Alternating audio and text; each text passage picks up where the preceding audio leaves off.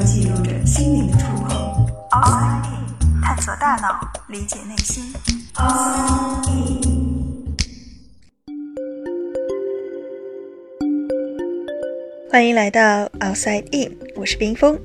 今天我们来说一个还是和梦有关的话题，不过不是晚上做的梦，而是白天的梦，也就是我们所说的白日梦。其实准确来讲，白日梦不一定非得是发生在白天，而我们所说的夜梦也未必发生在夜晚。它和时间没有什么关系，重点是我们处于怎样的状态下。老师常说上课要专心，别走神。家长也说作业认真做，别老发呆。不论是走神还是发呆，都被认为是白日梦的一种表现，并且往往是不被鼓励的。那么白日梦到底有什么害处呢？它是梦的一种吗？为什么我们要做白日梦？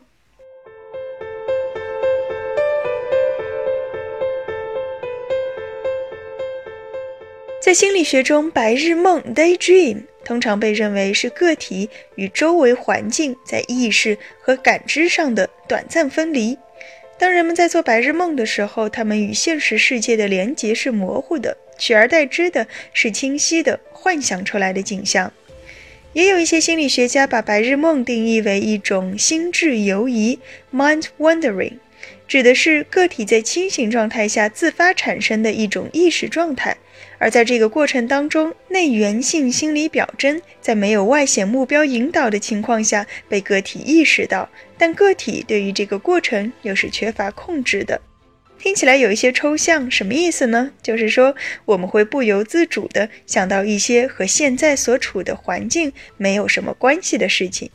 这个描述其实很像我们睡觉时候做梦的情景。那么白日梦它是一种梦吗？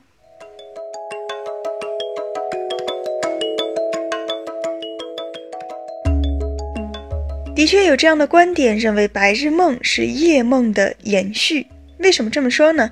因为有研究发现啊，当人们在做白日梦或者胡思乱想的时候，大脑中有一块特别活跃的区域，而这个区域在我们睡觉做梦的时候也是非常活跃的。不过这也不能说白日梦就一定和梦是一回事儿，因为在其他一些时候，比如当我们回忆往事或者畅想未来的时候，这个区域也很活跃。所以它可能只是与我们的情境想象有关。而白日梦和梦，它们还有一个最大的区别，就是我们是否处于清醒的状态。夜里做的梦，醒来后大多不会记得，而就算记得也多半是模糊的。但白日梦就不同了，由于做梦的时候，我们的大脑是处于清醒的意识状态下，所以一般不会出现梦醒就忘的情况。梦中的情境记下了，现实中的还记得吗？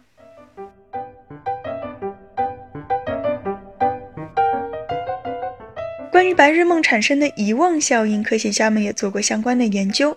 比如二零一零年的一项研究发现，当人们在做白日梦的时候，思绪飘得越远，对于现实的遗忘可能也会越多。实验是这样做的，研究人员让被试者先看一组单词，然后把单词表拿走，过一会儿再来测试他们记住了多少。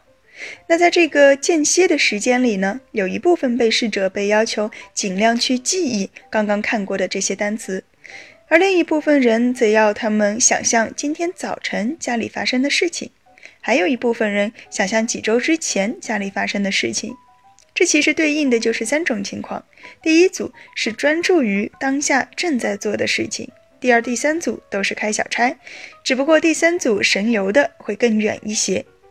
实验的结果就像我们刚才说的，专注组成绩最高，其次是小小神游的第二组，而思绪飘得最远的第三组成绩也最差。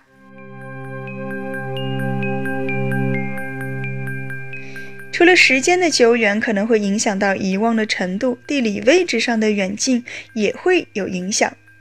在之前实验的基础上，研究人员又做了第二组实验。这一次呢，不是今天早晨和几周前，而是想象一次国内旅游和想象一次国外旅游。结果，国内旅游的人记得明显比国外旅游的多，而且当研究者计算了一下他们的心灵旅行的目的地到实验室的真实距离后，发现玩得越远的人忘记的也越多。所以难怪老师总说上课不要开小差，因为一开小差，老师刚刚说过的东西你可能就记不得了。并且同样是开五分钟的小差，在这五分钟时间里，你的思绪飘得越远，忘得也会越多。不过这个实验也有不够严谨的地方，比如在第一个实验当中，由于每个人住的地方不一样，所以在时间的同时也会牵扯到距离的因素。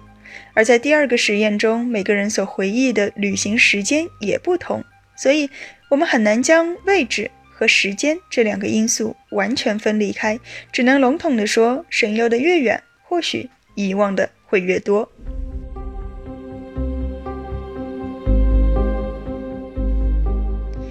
为什么白日梦会引发遗忘？为什么梦得越远，忘得越多呢？这个现象要如何去解释？还记得我们之前讲过的环境与记忆的关系吗？记忆时所处的情境可以帮助我们在回忆的时候想起更多，所以考试的时候要尽量坐在听课时坐的那个位子上。那么对于神游的人，一些研究者认为，尽管他们的生理情境没有改变，但是心理情境早就不知道跑到哪儿去了。因此他们神游所到之处，在时间和空间上与实际情景相差越大，成绩受影响也就越大。为了验证这个理论，研究者还做过另外一个后续的实验。这次呢，他们让神游的被试者在最后测试之前，再仔细回想一遍自己刚进实验室时候的环境、感受和想法，其实就是再把他们拉回到现实中。结果他们的成绩有所提高。由此看来，这个解释似乎是可以自圆其说的，不过还有待更多的研究来支持。有人说，当我们醒着的时候，有大约 百分之五十 的时间都是在做白日梦，或者胡思乱想，或者陷入到某种与眼前任务毫无关系的思维状态中。恐惧和焦虑会让我们更容易走神。比如说，当我们有心事的时候，往往就很难集中注意力，做着手头的事儿，脑子却跑到了别的地方。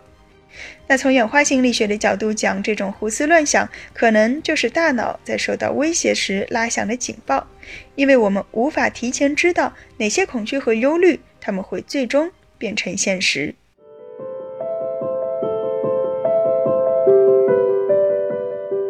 白日梦不只有坏处，它也有好处，许多伟大的灵感都诞生于白日梦中。也有研究显示，爱做白日梦的人或许会具有更强的创造力和想象力，智商也可能更高一些，因为在心智游移的过程中，他们会不断地联系过去，思考未来，从而获得启发。我这样说绝对不是在给上课开小差找借口，因为真正聪明的人是能收能放的，没事的时候做做白日梦，让思绪飘得更远一些，而该专注的时候也要能够做到全神贯注才好。